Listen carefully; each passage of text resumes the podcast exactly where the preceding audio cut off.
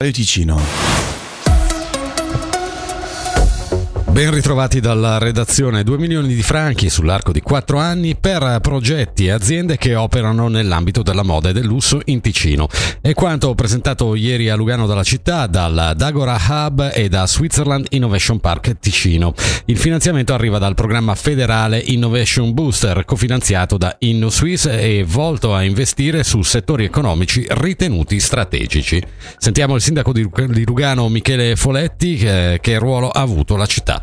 Noi abbiamo avuto un ruolo di facilitatore sicuramente come città, abbiamo anche il ruolo di mettere in contatto la parte più legata alle accademie, quindi USI, SUPSI e Franklin University con quello che è Dagora e con quello che sono le aziende. E soprattutto siamo anche membri di questa associazione, membri attivi e altra cosa importante, il nostro Consiglio Comunale ha avvallato e ha votato una convenzione con Lifestyle Tech Competence Center per un cofinanziamento per i prossimi anni, soprattutto in funzione della, dell'apertura del, dell'hub che sarà proprio qui in città.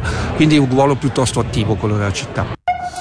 Arrivare ad ottenere dei posti all'interno del CDA dell'IPCT per influenzarne le decisioni. È lo scopo della rete per la difesa delle pensioni RDP annunciato ieri in conferenza stampa e riguardante l'Istituto di Previdenza Cantonale.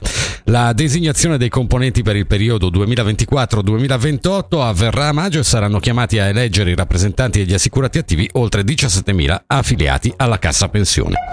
Infine l'hockey, stasera l'Ambri ospiterà il fanalino di coda a Joie alla Gottardo Arena, il Lugano affronterà la capolista a Zurigo. A tale proposito sentiamo l'attaccante bianconero Michael Jolie.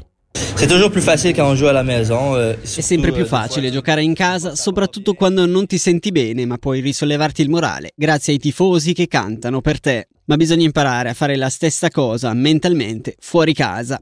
Per quanto riguarda la sfida contro lo Zurigo, non sarà diversa dalla sfida contro il Losanna, è una squadra dal gioco rapido, solo più talentuosa. Dovremmo giocare semplice e non complicare troppo le cose. La meteo al mattino per lo più soleggiato con qualche velatura, nel pomeriggio abbastanza soleggiato con annuvolamenti a quote medio-alte a tratti estesi. Temperatura massima 10 gradi.